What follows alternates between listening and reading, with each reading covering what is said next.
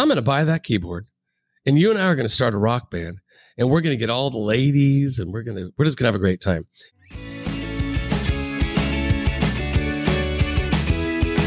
Welcome to the Exploring Washington State podcast. Here's your host, Scott Cowan. So, my guest today is Raymond Hayden. Raymond, this is going to be a short intro. You are a keyboard player currently in the Tacoma area. I'm going to shut up and I'm going to ask you to tell our audience about you. Please. Well, I Scott, thanks for having me on your podcast for sure. Definitely. Um, I like long walks on the beach. Okay. I like I like chocolate truffles, and uh, I'm a huge Pink Floyd fan. Um, no. Uh, okay. Before you go on. Okay. Okay. Uh, most underrated Pink Floyd album. Mm, Saucerful of Secrets. Okay. I think, I think because it's uh, my saxophone playing friends out there always give me shit about, um, uh, about liking Pink Floyd so much. And when they do gigs with me, they just give me, en- you know, endless amount of shit. And I'm like, have you, uh, have you listened to Pink Floyd? Because yeah. I mean, when that guy comes out there, you know, uh, back in the day, I mean, he had a bari sax on him and then he had a, a tenor strapped around the back of backside. But to your question, underrated is, uh, you know, you hear people talking about, of course, Dark Side of Moon. You hear people talking about The Wall, Animals, uh, Gate, uh, Pipers at the Gates of Dawn, um, uh, Division Bell, but you don't hardly ever hear anyone talk about Saucerful of Secrets.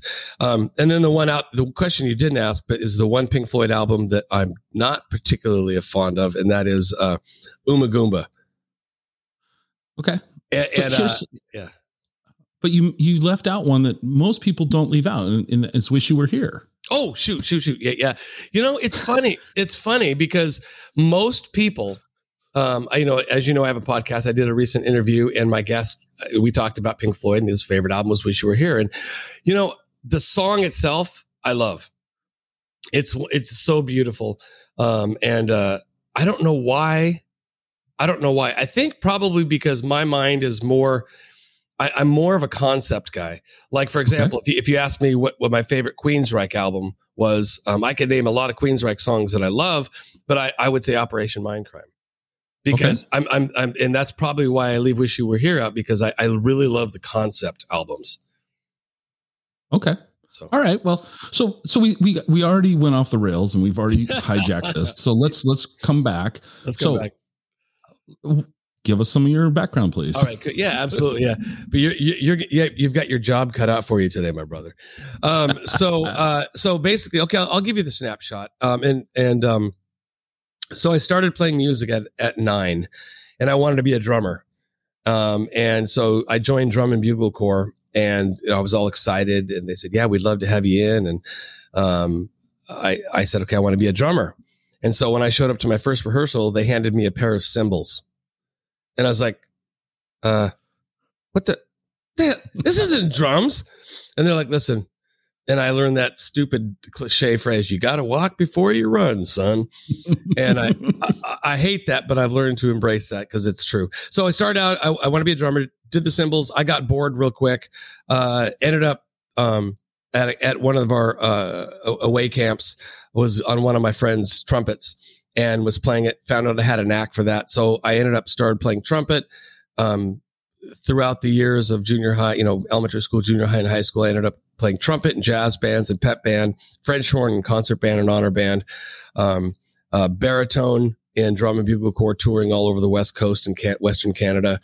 Um, and then, um, uh, even, even contrabass, um, in, in marching band and so did a lot of that. So obviously a lot of uh, being involved in music.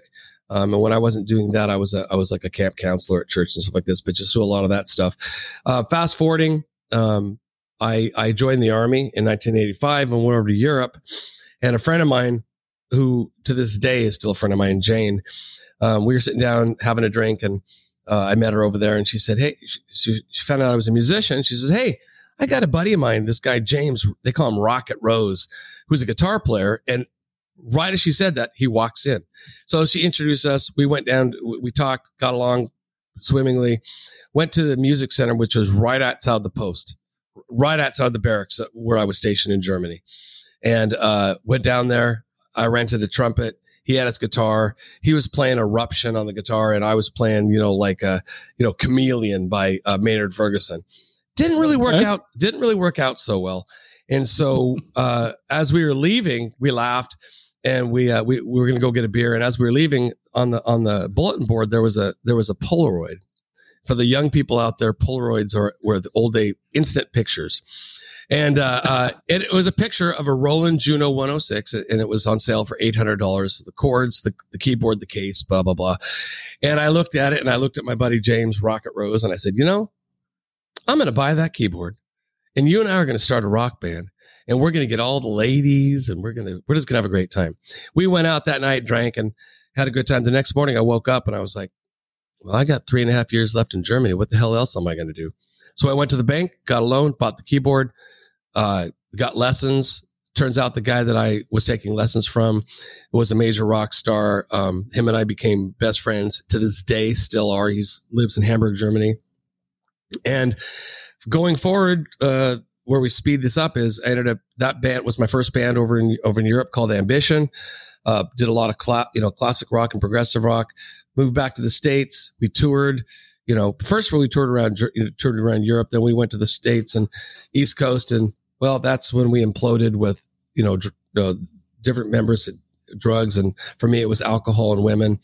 And um, moved back home to Wat to Tacoma, where my uh, grandmother was ailing in health, so I was taking care of her and uh, going to college and different bands throughout the years, and um, just kept being a keyboard player and you know and then over the course of things you know uh, ended up started you know, made friendships with uh, different radio uh, show hosts like Pat Cashman and um, started doing a little did a little bit of you know some TV specials here and there more bands started putting out albums ended up having my own record label ended up starting a podcast and then here we are you know all these years later and um, you know I don't I don't really define myself as a musician. I define myself as a as a connector and as a commu- you know community person. Um, and just one of the one of the things I've done my whole life is I've just music is something I've used to connect with people. That's about the the quickest way I can kind of give you a snapshot of how I got to where I am now. Well, that's that's a that's awesome. My one question I have is, do you still have that original keyboard? You know, that's a great question. And I can tell you that the answer to that question is yes and no. Because, you know, Scott, I've learned and, and, and listen, man, I'm, I'm just like anybody else. We, you know, made mistakes and done whatever, but I've always tried to treat people well and, and just be myself. And, and no matter who you are, listen to you. And a really good buddy of mine, um, Terry Powers, uh, just latched on to what I was doing musically and was such a big supporter. And when I put my last album out, well, my last full album, November 23rd of 2019, um, it was called Accidental Grace, and I dedicated it to him because he was such a big supporter. It's an all instrumental piano. And um, when I released that album, uh, he invited me down to his house to do, smoke some cigars, drink some whiskey, whatever. And he said, "I have, I have something for you." Well, backing up for a second, that that that original keyboard I ended up selling in Germany um, or in the East Coast, um, but it's, it's it was a Roland Juno 106. Mhm. When I went to Terry's house, um, he we went into his garage and he gave me because he was a keyboard player too at one time. He gave me his keyboard and it was a Roland Juno 106. So Okay. it's not the actual keyboard that I had in Germany, but it's the exact same model. And so um, I have it set up in my rig. And so yeah, so it was it was like it was kind of one of those full circle moments, but really cool. So, what are you currently your rig? What are what are you currently?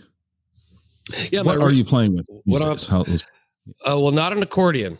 Um, but, uh, so I have, I have, uh, I have five keyboards and, um, I've actually been toying around with the idea of, of change, changing my rig to a simpler setup, but, um, just the different bands I've been playing with and whatever have led me to where I am now. So my main, my main thing I do is piano. That's my main, my main, Okay. my main strength as a, as a keyboard player.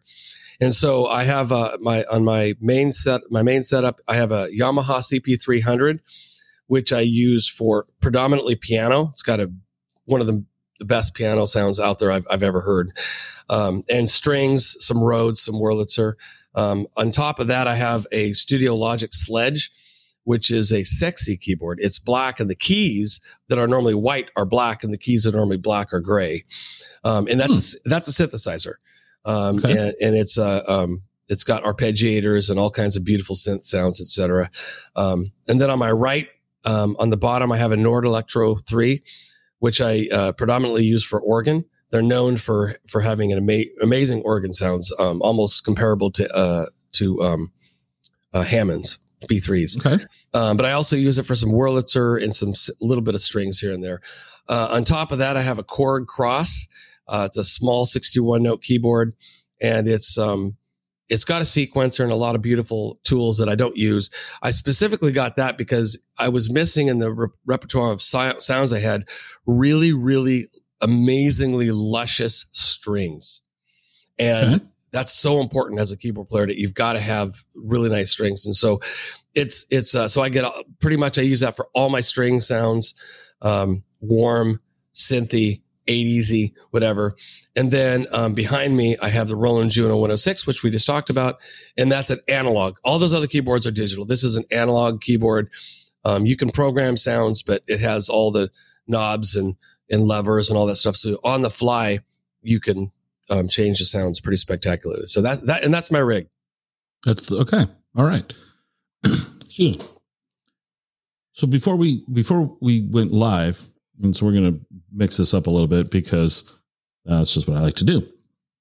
So I love to ask this question of everybody, especially musicians. So it's a two part question. Washington state based, not, you don't get to say out of state, Europe. Sorry, this is going to be Washington state based. You got it. Best venue you've ever played at and best venue you've ever seen a show at. Hmm. Wow. Um, See, that's tricky because a lot of these uh, a lot of these venues are owned by friends of mine. So I'll get myself into trouble. But if I'm being, you can name. I'll, I'll, I'll yeah, cut, yeah. cut, you some slack. Give us a couple examples. You can, you, you know. Oh no! I'll, and I'll, why? I'd like to know why. Yeah, yeah. From and, a musician standpoint. And I'll tell you what. I will. uh I and I appreciate the flexibility, but I can listen. Every every one of these venues um, in Tacoma, um, and we'll, and we'll, we'll stick to Tacoma, like uh, Washington, like you said, you know, Tacoma and Seattle. Um, they're, they're, they all have, they all bring different things. Um, mm-hmm. but I would say if I was thinking about it, my favorite venue to play in Washington to date, um, hands down would be Jazz Bones. Um, okay. and you know, a lot of different artists have different reasons why they either love playing there or they don't like playing there. And why I like playing there is because it is set up so beautifully. You know, uh, when, from the moment you walk in, you know, the bar is right there on the left hand side. So if you want to walk over there and get a drink, you can. And then if you want to go upstairs, you know, it's right there. You can walk upstairs. So it's very, everything is set up really nice. But from an artist standpoint, they always are very artist centric. Um, they understand artists. They've been around for a long time. I know that they're, they're, they have different ownerships now. And, you know, the owner now is Rachel Hogan, who for the longest time was a bar, um, lead there, uh, bartender and the lead. And, uh, so she's been there for a long time and understands, but the, the, the, the feeling there is always they, they understand artists. They take care of them. Um, they also know when to slap their wrists and, you know, you know, keep them in line. Um, but the stage, it, it, it, the stage isn't really that big but it's kind of nooked. It's it's kind of tucked back there in the corner. Um, even though the system sound system is new now, every sound system they've always had is it packs a punch, and I like systems like that that that pack a punch and have you know good monitors on stage. And because it's nooked in the corner the audience is kind of forced is in is in line with that stage. But then also if you look up there's that upstairs area the balcony. So right. me personally, other artists have, you know, you know, they'll, they'll maybe say the Swiss or Louie G's or, or, you know, McMenamins now or, or, you know, the Spanish ballroom or, or whatever. I feel when I play at Jazz Bones that it's like, a, it's like playing in a small arena because at an arena, right? You know, these guys are on stage and they look out and they see people and they look up and they see people way out in the rafters and they can talk to them and whatever in that connection. When you're at Jazz Bones, you know, you know, you can be up there on stage and you're connected with these people right in front of you. And then there's these people over to the right of you and the people in front of you are intently listening to music and the people over to the right are maybe, um, uh, you know, they're drinking and they're talking and some artists get offended by that. I'm like, no, if I'm their soundtrack for their conversation, that's badass. And then I can look up to the right and look up around. And it's like, so it's like a small arena. So that is hands down probably my favorite place to play still. And that's why I love playing that place. Um, even the worst experiences I've had there, um, are better than some of the, you know, better experiences other places. All right. How about, so what's a venue that you've, you've seen a lot of, I'm guessing a lot of your peers play throughout the years where's it from a, from the audience side now? Where's it a great place to take in a show, in your opinion, when you're in the audience? Mm.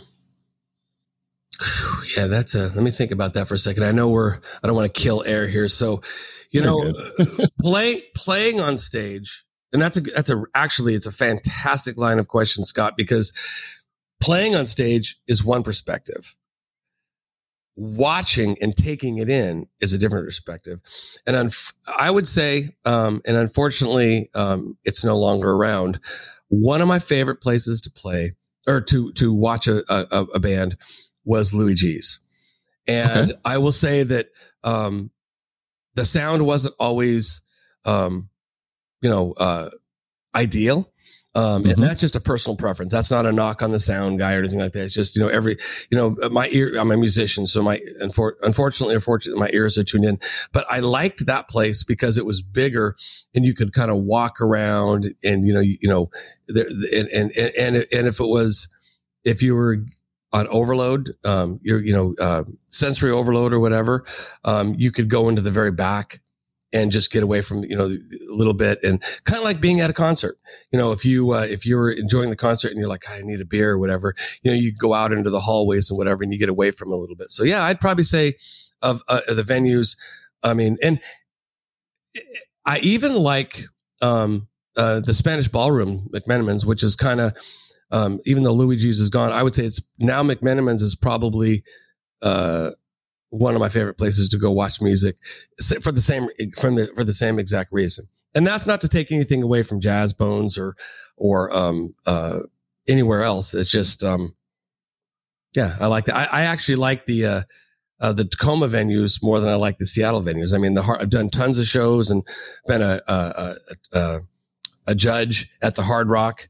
They've got a beautiful sound system, but it never sounds good, and that mm. just destroy. And, and you know, and it's kind of a box so it's, you know, people are like, oh, the hard rock. And it's like, ah, not so much. Sorry, guys. what, um, what about the triple door? A lot of people like the triple door. Um, not okay. to put you on the spot. no, no, no. You can because we're having we're having an authentic. I mean, you know, yeah. if somebody heard this and they could say, "Well, what does that guy know?" Um, I've played at the Triple Door. Um, mm-hmm. Love playing at the Triple Door. It's a great place to play. Um, I would just say probably the best way I could say it is for me the experience of being at the triple door is always great. The tiered seating, the fact you can sit there and have a cup of coffee or a drink and great food or whatever, the, the- theater type of, uh, aspect to it. Um, I love, love, love, love that. Um, but there's the way their sound system is set up. It's, I, it's only really idea. There's specific certain types of bands sound great in there and certain bands don't. And that's, okay. that's not a reflection on anything other than the room itself. And it's the same thing. You didn't ask about this, but I just thought of another room because I'm thinking, you know, you think when you think music venues, you know, you, some sometimes things pop out. But my band Grieve the Astronaut has done three shows um, at at a place called the Auburn Avenue Theater, um, and okay. that is actually um, I'll, I'll, everything I said about Jazz Bones is still in place. But Auburn Avenue Theater is more of a theater, and that's if it probably in my entire life one of the most one of the one of the best most fulfilling shows I've ever done is at the Auburn Avenue Theater because of it, because it's a theater. It's not a music, you know, club. It's a theater. It's got, you know, more tiered seating and, you know, uh, move lights and movers and all this kind of stuff. Even more so than, Um, I've played, I've, I've been, I've had the opportunity to play in some big stages over the course of my life. You know, uh, most uh, recently with my with my wife Jessica Lynn Whitty, who's a country artist. Um, you know, opening up for uh, uh, Diamond Rio and Larry the Cable Guy, and Jeff Foxworthy, Trace Adkins. Um, you know, um, on on a White River amphitheater size stage, which is super awesome, right? And great, Mhm. but I, di- I didn't feel the connection to the audience and to the to the room as much as like the Auburn Avenue Theater Jazz Bones we talked about. So I, I've never been musically talented. So I've never been on a stage. Well, maybe in fifth grade, I played in a grade school band and probably was, you know, now whatever. I was there. But you said I, something- I had tickets for that concert. You had tickets for that show. Yes. Um, they're worth a lot. So, but let me, but you said something that, that I'd like to, I'd like to explore a little bit is the, the connection between the, the, the artist and the audience. And you mentioned a White River sized stage versus a jazz bone sized stage, if Mhm. you will. What is it like as a performer when you're playing in a larger venue where you might not have that intimate connection to the audience like you would at, at Jazz Bones, where they're literally standing, you know, a few feet in front of you, if you will, or up on the balcony. But if you're playing at something, and we'll just use White White River. I don't know if you've ever actually played at that venue, but I you've been there. I'm sure. Oh yeah, Have you? Have you been? You've been there. I've been right? there. I've never played it, but I've been there. I've seen Def Leppard, Journey, all that. Yeah. so let's yeah. use that venue. Okay. Uh, the- is, you know, I'm going to ask you to like imagine that you performed on that stage. How do you how do you prepare differently for venue sizes like that, or do you, or do you just go up there and do your thing, and what happens happens? Uh, do you mind if I back up for a second? Please. So year, years ago, and, and and now he's a very dear friend. Um, Jessica's bass player is a, uh very well known uh, local bass player, fiddle, violin player, guy named by the guy by the guy by the name of Lynn Sorensen. And uh, uh, years ago, before we were friends, I interviewed him on my first podcast, The Aquarium, and uh, I asked him a very similar line of questioning, of like your favorite place to play, whatever, what's your ideal place to play, and he, you know, he's he played with um he toured with uh Paul Rodgers and with uh, uh Bad Company. And Okay. he, he's played Wembley Stadium four times. 100,000 Okay. 100,000 people. So okay. I asked him, said, what's your favorite venue to play? What's your favorite, what's your ideal situation? And so I, I thought he'd immediately go to Wembley. And, uh, he said, he said, my favorite is when I'm at a club that holds about a hundred and about a hundred people and there's maybe 125, 150 there. So it's packed and people can't move and, and, and they're right there in your face. Now, um, I never really under, I mean, I, I was like, huh, that, well, I, you know, hmm, well, I don't know how that is, but years later, I understand that. Um, because to answer your question and answer a question you didn't ask, but just goes that same way is how do I, how do, how do I, everyone preps differently. How do I prep? Well, obviously the level of excitement playing a big stage like that is much greater than playing a, a stage like Jazz Bones because it's the I've made it. You know, that whole what's making it and whatever. It's like I've made it. I'm on the big stage. I'm the whatever. But you know, and holy Christ, I'm gonna play, you know, and blah blah blah. And when it comes down to it, when you're not the headliner, you maybe be playing for a couple hundred people for, where they're playing for, you know, 10,000 because not everybody's quite there yet, whatever.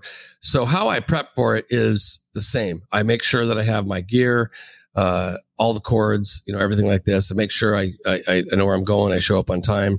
Um, it, the only difference is the level of excitement.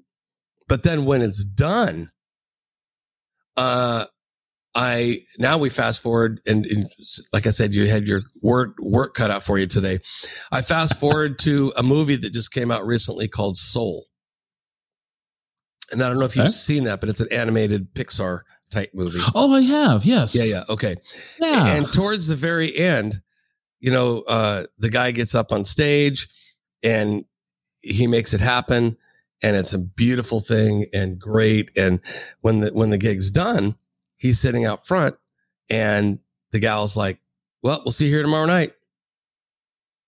And he goes, Oh yeah? Go, yeah, we're going to do it all over again. And why I bring that up is because uh, I'm trying to keep with my own self here is, is playing a smaller stage, playing a bigger stage. Um, and it's the perception of what is making it. And for some people, maybe that's, maybe that's it. But I, most artists I know, the biggest, if you will, making it thing is, is actually connecting with your fans. And so it made me understand why, why, um, why Lynn said that about, you know, his favorite gig, even though he's played for 100,000 people four times is in the smaller club is because you want that connection. You want the interaction and what we make, it's all in our heads. What we make anything to be, whether you're playing in front of 10 people or 10,000 people, 100,000 people, it's ultimately really all about connection. So you may prepare for the show the same way. Your perception of what the show is going to be is, is, is, is one thing. When it comes down to it, I've played thousands of shows over my life and the ones that I remember, I mean, you, why I remember playing with Jessica, with Larry the Cable Guy is because when we were done playing our set, you know, we got our stuff loaded off the stage. Uh, Larry, the Cable Guy, and Jeff Foxworthy, they did their sets. And while Diamond Rio was playing, we're on side stage smoking cigars with Larry the Cable. You know, that's not his real name, but but with him, yeah. But- and and I'm sitting there watching my wife, uh, and him for like a half hour, um, elbow to elbow, like singing, like joking around, like they're singing it because they know all the words to every song. And so that's why I remember that. But the performance, the performances I remember over the course of my life are all on more smaller, intimate stages where you can actually really see people connecting with what you're doing. Okay. That's just me. But you're doing this for you. I Yeah. mean, ultimately, it, this Ultimately. is your art. Yep. It's your art. Yep. One of the things that I've seen when I've started looking at your Facebook and your social media and all that, you you tend to have a very positive outlook. I'm looking at a photograph right now. It's it's I don't know who kind of like cracked plaster, but it's you're sitting on a yeah, you, you know it's you you nod your head. So but, but it says put aside your worry. Um and I can't read. You deserve it. Thank you. Sorry, I'm like Yeah. My graphic. My, where did this Yeah. Where did your positivity come from? Because uh, I've noticed that, and I I appreciate this. and I and I and I and I appreciate you noticing it, man. I mean, I know, uh, uh, and I'm being sincere too. I mean, I really do because. Let me answer your question. because because I'm an authentic guy, and uh, don't get me wrong, man. I love to cut up and tell bad jokes and whatever. I don't want to. I don't want to come across as Walt Disney today, but I will tell you that, um, you know, being being 54 and and and having this life of ups and downs and and things that stick with you that affect you that you don't realize affect you and stuff. Um, I, I, I, I don't, I don't know whether it was how I was, you know, raised because I was mostly raised by my mom, um, and my grandmother. Um, and I didn't, my, my, my, my father wasn't around that it gave me a different perspective on life. Um, but, um, I have always kind of looked at life a little differently than other people do. And, and especially with what happened during COVID, um, because there, because there's an explosion. You're looking at stuff now over the last six months. I, I I've amplified my positivity during the COVID thing. Um, it really amplified a lot of what people are going through. And, you know, and so if, if they're going through negative stuff, it's coming out more. It manifests in different ways. Um, and it did the same thing with me, man. I was having, I was self value, being comfortable in my own skin, even though I do all this stuff in front of people, I still had that and it got started getting magnified, started getting magnified. And then I got, so about six or so months ago, I got a coach, a life coach, a gentleman by the name of Sean Hall. And, um, we started digging into it and I said, you know, I, I you know, whatever. And we were able to, um, uncover at the, the very core of why I was feeling the way that I was. And because normal life distracts us and, and, and it takes our minds off these things, COVID happens. And, and so now, now every one of these things is exposed and whatever. And so it amp, what it did is when I was able to realize that the way I thought about life, um, was there and and worked through some of this other stuff, it it it it, tr- it it's amplifying itself into absolute uh an obliteration of positivity. So every single day I put out a uh, meme and I do my own graphics with it with an app I use. It's nothing. I've had some people say, "Who's your graphic designer?" Sometimes sometimes they're good. Sometimes you go like, "What is he trying to say there?" Um, but I'm but what what it is is I I think where it comes from is this: I am just being who I am. Um, whether it's goofy, you know, little my little Jack things I put out every now and then with a little rabbit telling people to have a good day or these positive memes or whatever. I'm not thinking, what are other people going to think? I'm just being myself and realizing, and here's the key to it. There's two, there's two things why I do it. All this stuff, you know, amplifying and bringing it to the forefront. But most people don't stop to think about their fellow human beings. They just see what's on the surface the anger, the hatred, the you love Trump, you hate Trump, you're racist, you're not racist, you know, this, that, that, you know, vaccinators, the anti-vaccinators, the maskers, the anti-maskers, all this kind of stuff. Um, that's how most people look at it because it's simpler because that's surface.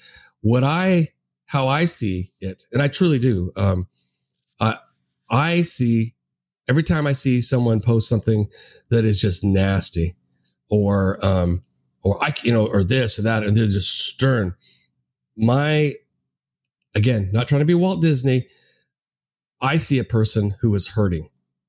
I see a person who lacks insight into their own. I'm not saying that they don't that they're, they're they can't have opinions, and those you know those opinions aren't insightful. But whatever you do, things that that you manifest it in a way where you're telling other people that they're they're a certain way because they don't believe the way you believe. Um, I think a lot of that comes from hurt, and it comes from from pain and from a lack of insight and the willingness to get off their ass and really take a hard look at themselves and go, how can I contribute? And maybe that other person who's being, you know, maybe the reason I'm being nasty or that other person's being nasty isn't because they're really nasty. It's because it's easier to spew venom than it is to lift up their fellow human beings. And so the second part of it is sometimes, Scott, it's a reminder when I start feeling that way, because I'm human too. When I start feeling negative or whatever, it's my way of keeping myself accountable, not not only to my fellow human beings out there, but to myself. Because at the end of the day, um, you know, half the stuff people are arguing about don't mean in the in the grand spectrum of thing don't mean shit. So coming back to why I'm this way is because through the coaching, better late than never. I realized over the course of my life, I've, I've, I've looked at myself with imposter syndrome. I'm not as good as these other keyboard players, et cetera, et cetera. Um, I could have spent more time working on being a keyboard player than having a record label and having podcasts and being a judge and blah, blah, blah. And, uh, uh, it turns out that no, no, I was doing exactly what I was supposed to do because what I am is not a musician. It's, it's a human being who wants to make a difference. That's what I want to do in this life. When I go to my grave, I, I want people to laugh, cut jokes. I want them to roast, you know, me at a wake. And, and I want to be known as that guy who makes, who makes, who, uh, who made, who made a difference. And so if putting out a post a day or here and there, um, that puts out some sort of a message, if it resonates with somebody, even a couple people out there, it gets them to think differently, then man, I've had I've had all the success in the world. Who cares if I've been on the White River, th- th- you know, amph- or amphitheater stage? Um, I've made a difference. I mean, there's uh, I won't mention his name because I don't want to embarrass him, but there's a, an artist recently who's connected with me, and he says, "Ray, I want what you have," and he came over and we talked, and I said, "Well, then you're going to have to dig," and you don't want what I have, you want what you have, but you're going to have to dig. And now he's got the same coach as I do, and not that everyone has to have a coach, but I'm just saying you got to dig and uh, and uh, uh, it it takes it's easier to be positive than it's negative, but it it takes work. Well stated. Long winded, but well stated. Yeah, thanks. That's why I do what I do, that's, man. That's that's awesome because that was I I was kept noticing this that you keep posting these things of and not in a sappy way. I don't, you know, not in a Pollyanna, you know, yeah, but in a, a, very approachable, authentic way. Cool, thank you. It, and and so I noticed that. Grieve the astronaut. Yes, sir. let's talk about that. Okay. What do you want to know, my man? How'd you get started with this? And I've, I've read some stuff, so but I'd like the audience to hear it because they might not be reading like I've read. Okay. The name I was I was talking to my daughter and I said I'm going to have this guy on and he's in the band Grieve the Astronaut and her, my daughter's not to put her on the spot because she'll be listening to this, but she's mid twenties. Okay. Okay. She goes, "What a weird name." Absolutely. And I go, I go, I don't think it's a weird name. I think there's a story there. And and maybe maybe I'm wrong. no, you're right. Maybe it's a weird name.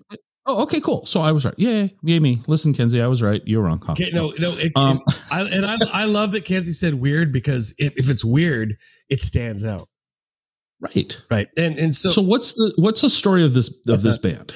Damn it, it's so hard not to be. I'm I'm, I'm gonna I'm gonna to be as succinct as I can. Okay, this goes back to what I said earlier in just being yourself. Allow you to be yourself, and if something comes in your mind, I'm not saying do everything. I mean, don't be impulsive all the time, but there's a reason I say that. So my my wife, I wish I had this beautiful grandiose story, but it's not. My wife and I were having lunch with her father and stepmother, and they were talking about how they tore their smaller house down to put up a bigger house, and she had this uh, statue, uh, like yard statue of an astronaut, and when they tore the house down, she ended up losing that. And he just matter of factly, Scott, he said, "Yeah, she's been grieving the astronaut ever since." And then he took a bite of his food, and I looked at I looked at my wife, and I was like, "Oh." my God. And she, she looks at me and she's like, Oh no. I was like, she goes, don't say it. I said, that's a great band name. And so what the hell does that have to do with Grieve the Astronaut? It doesn't have anything to do with it. But what it did was it's, it was so cool. It unlocked something in me that had been wanting to get out. And so Grieve the Astronaut's been around for about four to five years, been through a couple different incarnations. Um, but the band is, it's even though the name came from just kind of a matter of fact thing. Sorry, Kenzie. Wish I had a better story for you. Um, but but it it uh, it represents my muse because even though it's a band, it's my vision. And my band are all top notch musicians. Um, you know, Sid Onshell on bass. We played in bands in the 90s. Eddie Mendoza on drums, Dave Sawyer on guitars, Circa Cherokee and Jessica Lynn Whitty on, on vocals, Kellis and Knox on keyboards, and then myself on keyboards. Um, they're the ones that bring the sound alive. I write the songs, I have the vision, but it's about, especially the new album, which is called Signs. Um, it's about people opening their eyes to things around them and not ignoring them and actually realizing that these things actually mean something. They're not coincidences. Um, and so the band Grieve the Astronaut is our sound and style is is reminiscent of uh, a combination of Pink Floyd and Muse. Um, piano driven male vocal lead vocal with l- lots of female backing vocals. Um, and uh, uh, oh, by the way, people can you can find us on grievetheastronaut.com.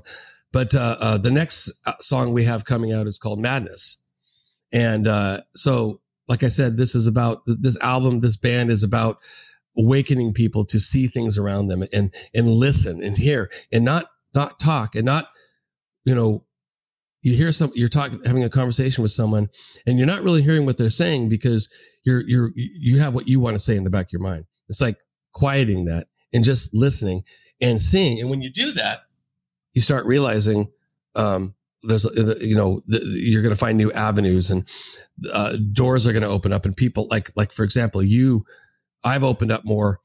You you've seen that and now I'm on your podcast. Um the different things are going to happen things are going to happen. In madness the lyrics start out in the madness. We crawl around seeking what we can't find while all the world is blind. And the words that the words we choose will change us. They'll open up our eyes um, anticipate the anger, throw away the lies. And so basically what that's saying is we're all living in the same thing. We're all crawling around. If you will crawling, I, I, those words I think came because it's, it's like a desperate thing, but it is, we're all looking for, you know, you know, you know, like when you're 20 years old, like maybe you're, maybe you've asked your daughter this, Kenzie, what do you, what are you going to do with your life? You know, there's this pressure. What are we going to do? And and then once you go to college or or you do go to trade school or you find something you're going to do, then it's well, well, have you got a guy? Or you know, you know whether you're whether you're whether you're um, you know uh, heterosexual or, or, homosexual or transgender, whatever. So whatever it is, you have a partner. Um, and then as soon as you have a partner, are you going to have kids? Are you going to adopt kids? Are you going to get a house? You see what I'm saying? It's mm-hmm. it's madness. And so this band, even if we never play the White River Amphitheater, if we can shine a light onto people to open up their eyes, to listen and realize we're all really not that different. Black, white, Asian, male, female, gay, transgender, um, whatever. We all want the same thing. We just want, we want to know, we want to be heard. We want to know what our path is. And, um, this band is, the music is powerful. It's dynamic. Um, and it's very deep. It's very serious. And when you come to one of our shows, which we won't be doing shows till next year because we're prepping this year for all that. Um, you, our, our main goal is to connect and to get people to walk away and want to listen more. And, and if we can make a difference in our small part of the world, we've been successful, man. And if we get the White River Amphitheater in the meantime, hey, we'll take it. Well, let me ask you this question. Right. Venue wise for Grieve the Astronaut, mm-hmm. in your opinion, where's a, a, a, like a venue that would be well suited for what you want to do? Uh, theaters and big stages. Uh, you know, we we've already been offered um, by some other some local um, peers of ours uh, to perform at you know uh, some rock festivals and, and some club shows, um, and I've uh, uh, been gracious and said, you know, I appreciate it, love you. Um, if you want me to come in and play keyboards with you for a song, sure. But the band will only do shows at theaters. Like probably our first show back will be the Auburn Avenue Theater. Um, but this is this is this is meant, um, and I don't want to sound cocky, but it's meant for the big stage. Uh, lights. So it's got a theatrical component to Absolutely. it, It's a concept. I mean, okay. it's it's a concept. You know, it's the, there's there's a multimedia story behind it of a man of a of a, of a man who uh, realizes where he is in life, and instead of uh, grabbing hold of, of the things that make his life beautiful, um, he grabs hold of a technology that um, allows him to go back in time and warn his younger self um, to make different choices. And and over the course of that uh, the story unfolds, he realizes that the error of that. And that ties all this music together. So we try to do something because people, people hear with their eyes, man. Um, yeah, that's why concerts are so powerful because you could hear the music all day long, but you go see them live, like you, like you said earlier about seeing um, Freddie Mercury. I guarantee you don't ever, you haven't heard Queen the same sense. No, no, that in that was. I mean, I can if I kind of like do the whole in my mind's eye. I can remember what the stage looked like. I can, I can, yeah. I can't recall the set list with great sure. accuracy. I can, I can probably get pretty close, yeah. I mean, but it's, it was, yeah, that was 1980. Yeah. You, and, because we hear with our eyes. It's it's yeah. it's the final step. And so many artists don't understand this, and it's not because they're because they're you know they're they're they're they're dumb or it's more because they're ignorant. And ignorant sounds bad. It just means they don't people don't know. That's all. It's the final dynamic element to any show. You're going to spend all this time writing these songs rehearsing them getting the notes down the dynamics connecting as a band and then show up with a t-shirt on. You get you know that that visual element. I mean uh, my, my wife and i were just watching uh, pink concert and the moment she enters that stage to the moment she leaves, she's on fire. She's leaving nothing. And Bono, I mean, all these, these, the greats, Freddie Mercury, like we said earlier. Um, yeah, that visual element's important, man. So, yeah. Well, before we hit, before we hit record, you were, you were talking about a show you saw at the Gorge. And I told you I was going to ask you to probably have to re- recount that, that story. So I, I'm going to ask you to, Sure. Because this was a band that I wasn't expecting. Yeah, Me it's neither. not a band that Me I would expect. Yeah. So can you please share that story? Yeah, absolutely. So we were talking in the green room before we started. And, uh, you know, so I've seen thousands of concerts over the year, you know, everything from Pink Floyd to Def Leppard to Genesis to, um, to Pow to uh, Dee Snider, you know, uh, uh, uh, UFO. Um, God, you you know, go on Van Halen. Um, and uh, the, my favorite concert I've ever gone to was with my wife. Uh, was with uh, uh, for Zac Brown, and like you said, you were shocked. Um, yeah, so was I. I was like, I mean, I was I was looking forward to going to the concert because we're at the gorge and we're camping and I'm with my beautiful wife and that's always a great time and blah blah blah. I was not expecting to walk away going, okay, that was the best concert I've ever gone to. And that's what we are talking about. The reason it was the best concert, I've had some people go, Zac Brown. And it's not that they don't think he's great, but it's like Zac Brown did something like a lot of these, these other greats who he just got up there and he was himself. And it wasn't like, you know, he, he, he wasn't, I don't think he, I'm sure there was a lot of intention in thinking about the fans and stuff, but you know, he didn't just go up there and just do his own music and stay true to that. He was true to himself. And just like you, and I was shocked at the time, like you were shocked. I was saying it was Zac Brown was my favorite concert.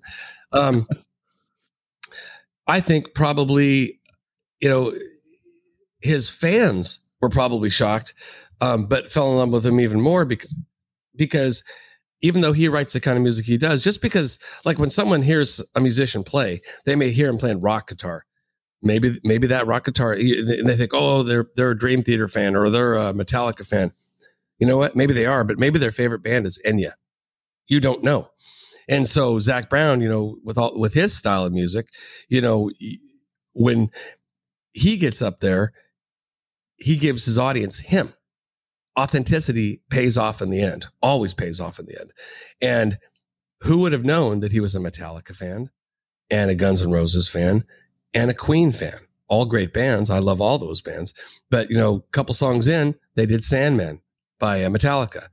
The midway point of the show, they all came out on the catwalk, sat on stools, and they did Patience by Guns N' Roses.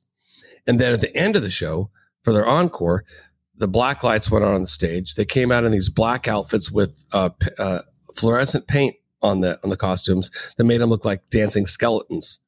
And they did Bohemian Rhapsody. And so that was why it was my, and it taught me something well. It's like, don't, I mean, yeah, you have to focus on what's true to your audience. I know my, my, my wife, um, Jessica Lynn Whitty, she always, it, when she's working on her show and songs, she, I hear her talk about it to me, and to her bandmates. Yeah, we, but we need to think about our audience. So being intention to your, being intentional to your audience, being authentic to yourself, it sounds complicated. It's like, no, just be yourself while you're being yourself, think, okay, well, maybe a little bit of this part of myself is a bit too much for my audience, whatever. But, um, you know, we had this conversation around the fire last night. A little polarization every once in a while is not a bad thing, you know, and, and stepping over that line and pushing, you know, I mean, like my, uh, my, uh, my wife is a, obviously a country artist.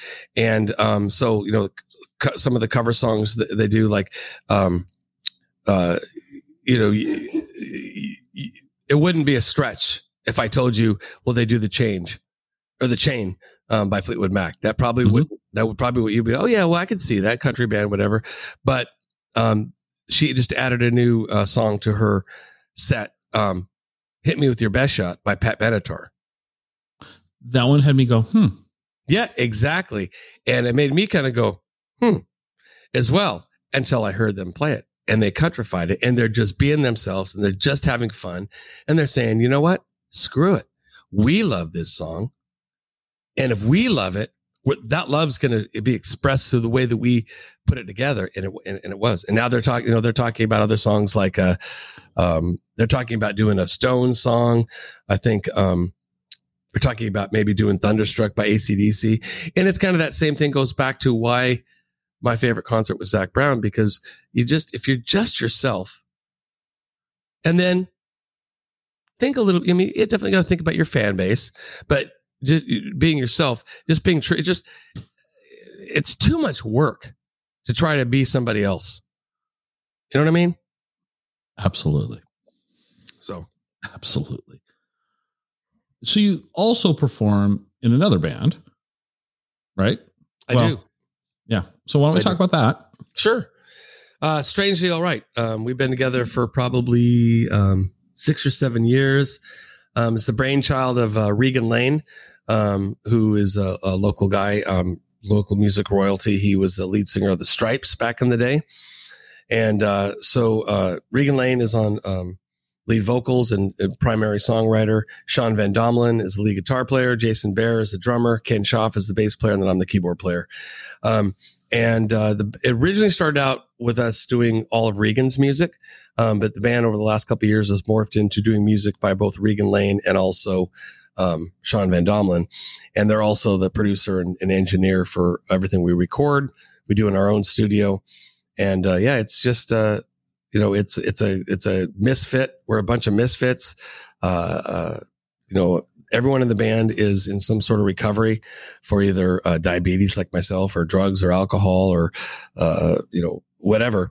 Um, and that goes into the way we connect with the audience and and and, and the way that we perform as brothers and our lead singer is an amazing front man. And, um, you know, it's just such a great band because, you know, pe- people aren't to, you know, they're just strangely all right because we're just, you know, you couldn't have picked five different guys.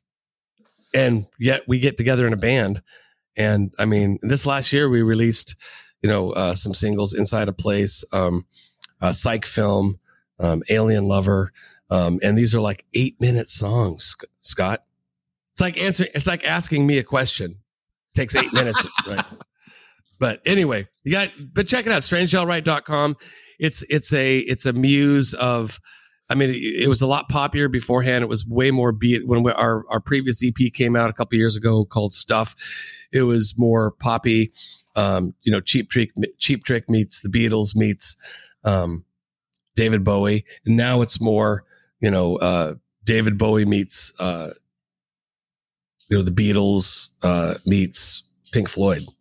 Okay. So, um, but yeah, that's it. So the, the, the, those those are my two main bands: Grieve the Astronaut and um and Strangely Alright. And I think both of those names are awesome. I just they're Strangely Alright. It's just something about that name that I just I chuckle. And you guys were doing um a YouTube show for a while. Yeah, absolutely. Yeah. And your first episode featured another Tacoma artist, or well, he, he grew up in Tacoma, but he called right. himself a Seattle artist. We'll we'll make fun of him. We will. Uh, yes, that'd be kind of fun. No, but that was I, and that's kind of that was kind of my introduction to you was because he said, "Hey, did you check this out?" And I and it was because it's been a couple years since you guys did that, mm-hmm, right? Mm-hmm, yeah. Wasn't that like yeah, like three? Yeah, it's, it's, yeah, three years, something like that. Yeah, and uh anyway, um, I thought that was kind of a. At first, I thought it was the name of the show. I thought that was. I didn't know there was a band attached right. to it. The band and came just, first. Yeah, but the show idea, strangely all right, kind of reminded me of the show. Kind of when I was in college, local show was almost live. Somehow. I connect almost live and strangely all right. Strangely all right in my brain, they connect. I don't know why. There is no connection. But well, maybe, maybe a, a, it's the local connection, you know, kind of thing. And because yeah, I was a big fan of Almost Live, and then when it became the 206, um, same thing. Um, you know, Pat and uh, uh, Chris Cashman. Um, but uh, uh yeah, uh, Strange All Right TV. Um, yes, and that's how you and I are connected initially, is uh, because our first guest was Michael Wansley, um, aka the Wanz from the Macklemore camp, and he's a he's, he's good people. And Michael and I met in 1996, I was in a band called Bad Flowers and Bad Flowers and a band called the Ghetto Monks. We shared a drummer, but we also shared a rehearsal pad in Seattle at a shitty little room that didn't even have heat in it. And it was terrible. But yeah, his band, the Ghetto Monks, and my band, Bad Flowers, were playing in the Seattle area and getting some success and having good. And he was a, you know, he was a rock singer, um, funk, yeah. you know, and, and, uh, um, yeah. And then years later, you know, Macklemore was blowing up and I was playing with this young kid named Nolan Garrett and uh, managing him. And we went to this uh, studio I th- in Federal Way or Auburn. I can't remember where it was, Scott, but um, uh, they said, yeah, the Wanz is going to be there. And, and Nolan's like, yeah, I'd love, love to meet him. I'm like, okay, I'll, well, I'll, I'll put it together. Now, mind you, I didn't put two and two together. I didn't realize the Wanz was Michael Wansley because I knew right. Michael Wansley as a funk rock singer. So we, we get there and we walk in and and uh, they say, "Oh yeah, Wansley, he's in the back. They're just giving him a tour right now." And so he comes walking down the hallway, and I look at him and I'm like, "Michael Wansley," and he looks at me and he goes, "He he," and I remembered him And he looked at me, he goes, he kind of had that like, okay, why do I know you? But I didn't have a beard back in the day. Okay. Um, and I had longer hair. So he was like, and I said, Raymond Hayden, Bad Flowers. And he's like, oh my God. And then I was like, oh my God, you're the Wanz? He's like, Michael Wansley? I'm like, oh my. And I felt like an idiot because, you know, when I knew of Michael Wansley was, you know, this guy who, I mean, he's always a hip dresser, but he wasn't wearing suits, you know, and he was, and, and, and I can't remember if people called him Wanz or not back then. I think maybe they did, but that was 1996. So I didn't put two and two together. And of course, um, I eventually lived that down, but, um, anyway. I, I met him in 1980. Wow. He was playing in a band called Central Connection. Hmm. And they were a Earth, Wind, and Fire esque band. Oh, nice. And they were they were playing at Central Washington. Well, they were all from Central Washington University, right? right, right, right. And so they had the matching outfits and all that, and and that's so I've known him since 1980. Joe, well, didn't you say you guys were were you guys college roommates? We were Or- college roommates, and then Oh. yeah, and then yeah, there's more, but that's that's enough for this show. Um, yeah. But before we wrap this up, I'd Sure, like sure. to touch on your podcast because you've been podcasting for quite some time. Mhm. What? Why don't you tell us about your show and Okay. where people can find you and things like that? Sure. No, I, and I appreciate that. Um, so my podcast is called Houston. We have a program. Um, it was named by my wife. Um, and of course, the height of, you know, having grieved the astronaut, you know, everything's spacey, right? Right. And so, uh, so the so the platform we use to record on is, is Squadcast, just like you are.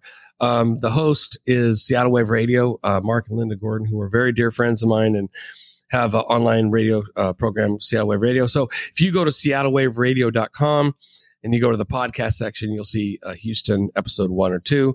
Or if you go to my website, raymondhayden.net, um, you can also go to the podcast section. I'm there. So Houston, I, I had a I had a, a podcast years ago on NWCZ radio called The Aquarium, and uh, it was very similar to what it is now. And that is, is I wanted to bring artists on there, but give people a a like make them feel like they're in the same room, just like you're doing with me. Um, very relaxed, comfortable um, conversation. Um, hear hear with their music, and um, and just again be myself. You know, uh, the um, uh, so I only have uh, so on on the aquarium maybe did 160 episodes on Houston. We've only done about 30 so far.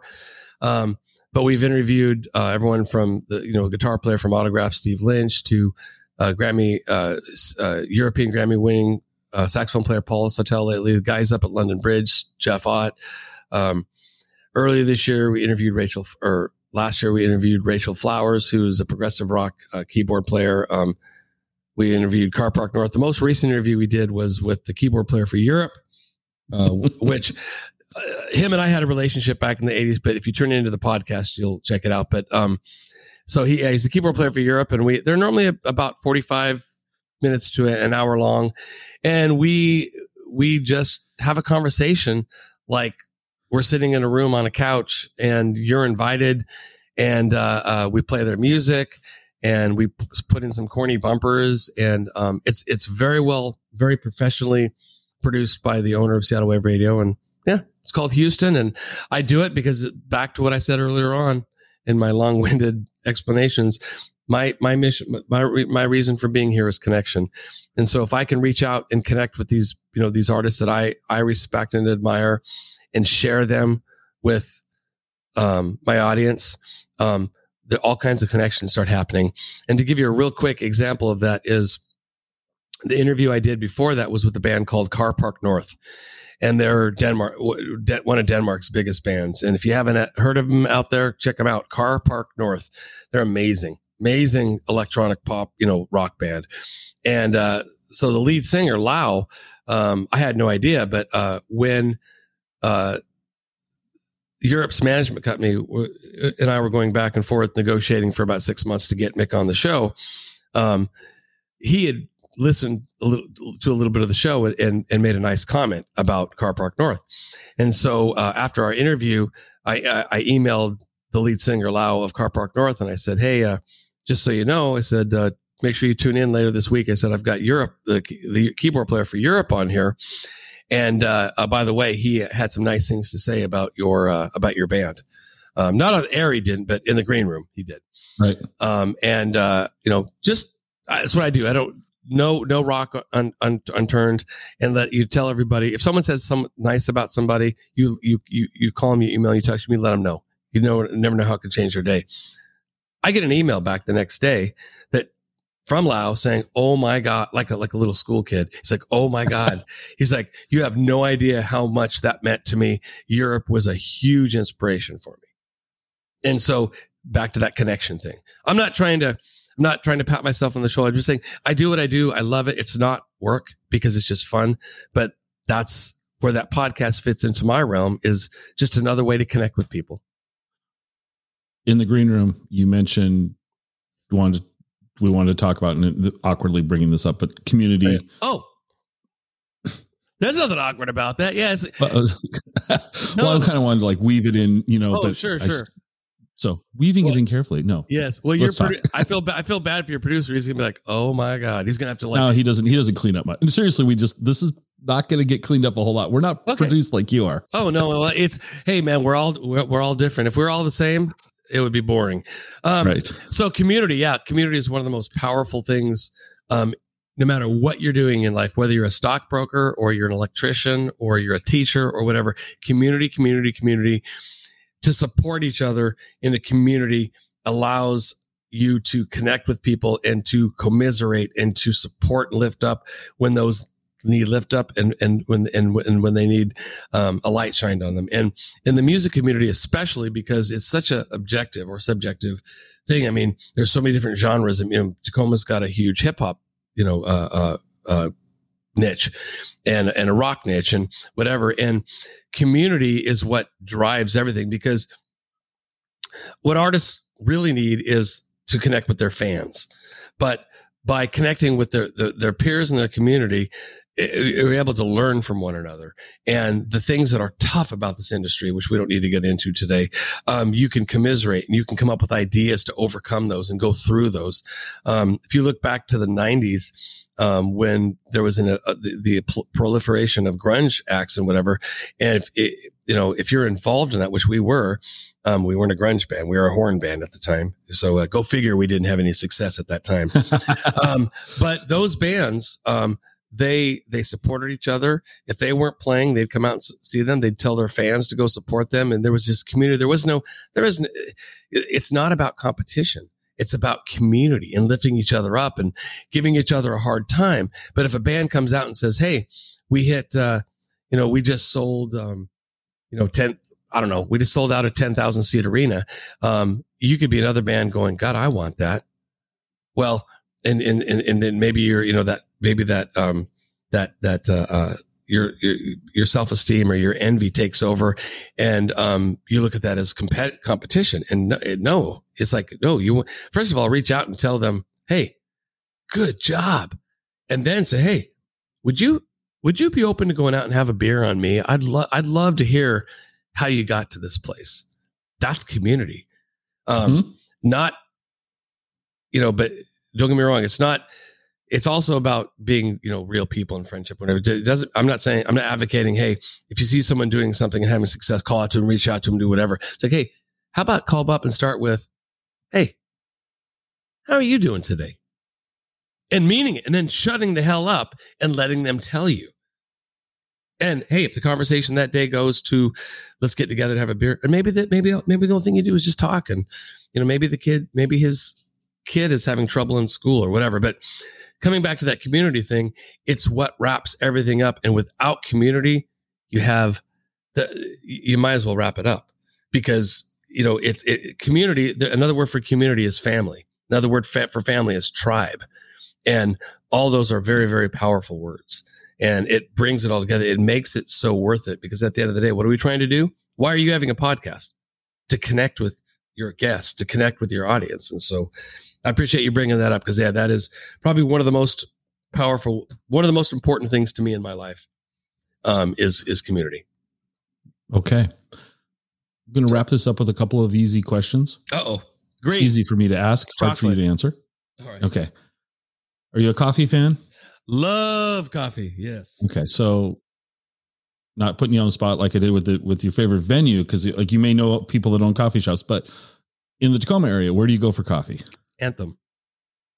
Okay, Anthem which one? coffee. Uh, I either go to the one at Union Station. Um, see, you're, you're like, hey, I'm going to trick this guy. I'm going to find out if he's No. serious. No, I'm kidding. No. Um, no, Anthem. I, uh, so I, I do little adventures uh, with with uh, friends of mine. Um, a couple times during the week, and we go out and walk. And so, uh, my favorite two anthems are number one, the one downtown in Pacific, um, and the Union Station. Um, it's super cool. You can go down there, get yourself a cup of coffee. They're always friendly and helpful. And then you can walk across the bridge and see the Chihuly art and go over and see, you know, around the Glass Museum and the waterfront, Thea Foss Waterway. And then the other one, um, which I did this morning actually, um, uh, with my friend Naomi is, uh, is the anthem in Puyallup. And so we'll go down to Puyallup, sit there, get a cu- cup of Joe. Oh, again, very sweet. Um, and then walk around, walk around Puyallup. And, Oh, and the coffee's great. I always am surprised when I go into one of their one of their locations. I don't know if they have more than those two. So if there's a third They or do. fourth one, I don't. They do. There's more. There's more than those two. But I've been to both of the ones you mentioned, the Nice. Puyallup one especially, Yep. Yep. and it's almost like walking. It's almost I feel like I'm walking into you know the old TV show Cheers. I mean, it's like Yeah. hey, you know, and they're just gregarious and outgoing, and it's Yeah. yeah. it's got a very great. It's got a great atmosphere. and it has a it has a very eclectic uh it's weird. I mean i guess i guess most coffee shops do but for whatever reason i've really noticed a very very eclectic uh, eclectic um patronage there. I mean this morning there was um there was a couple gals there with their babies and and and people were you know the girls were oogling over them and then over to the right were uh, uh two uh, uh um uh korean korea area uh veterans you know um, Okay. old, old timers just sitting over there and and uh, you know, I just it's it, I like that. I like. I mean, yeah, it's not just like you don't just walk in as a bunch of you know twenty somethings. Sorry, Kenzie. Yeah. Well, okay. Um, the other question is when you're not doing music in the Tacoma area, what do you like to do for fun?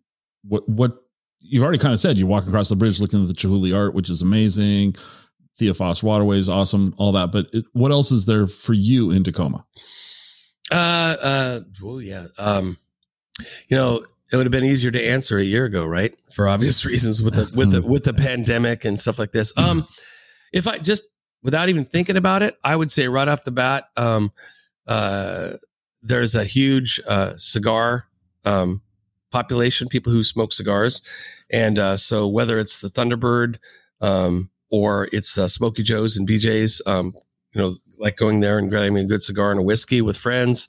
Um, because you just have great conversation and and uh, laughing. Um, another thing would be um, probably my wife and I's two favorite places to go to eat would be Marzano's in Parkland, Italian restaurant.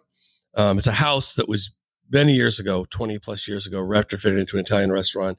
Um, little pricey, but it's worth every penny. That's Marzano's, and then uh, we like to do the happy hour um, at El Gaucho um, because you know we can afford that. And um, it's dark and dreary and um, yeah so yeah that's that's right right now. At the comedy club too but again with with the pandemic thing it's kind of redefined what we do in tacoma.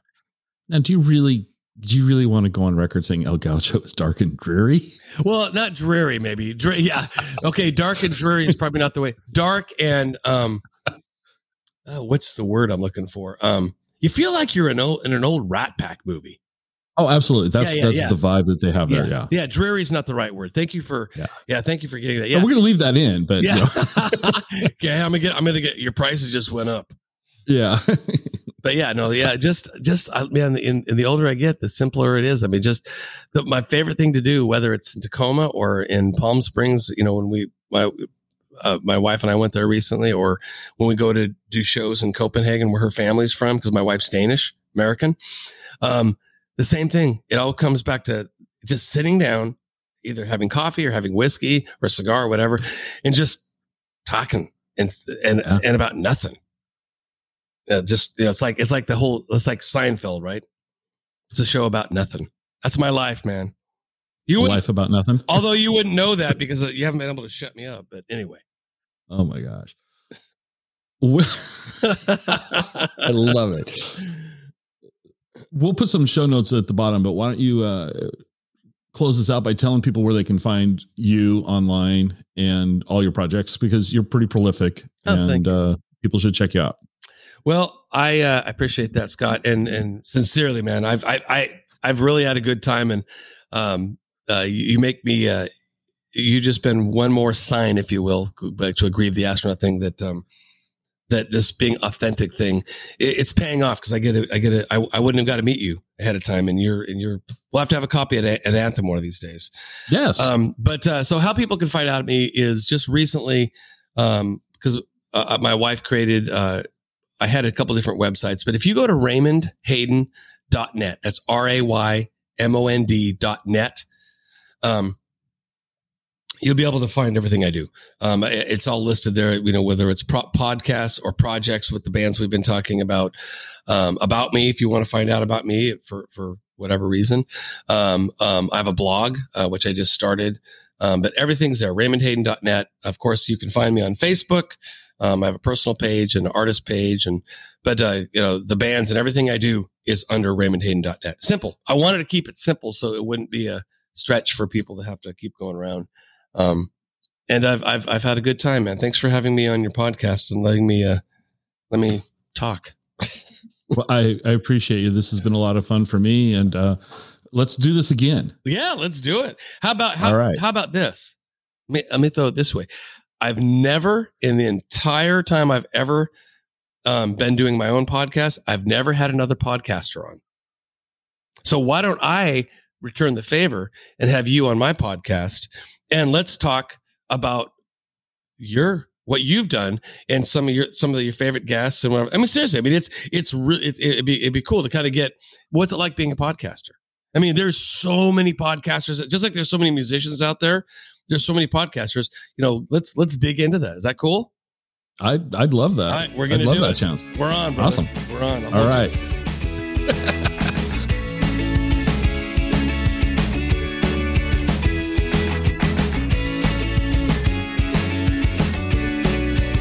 Join us next time for another episode of the Exploring Washington State podcast.